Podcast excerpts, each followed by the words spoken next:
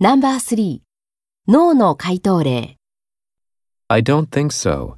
Most people use technology as a tool to get their work done. It's getting easier to do work, but people are also producing a lot more thanks to computers, high tech devices, and the internet.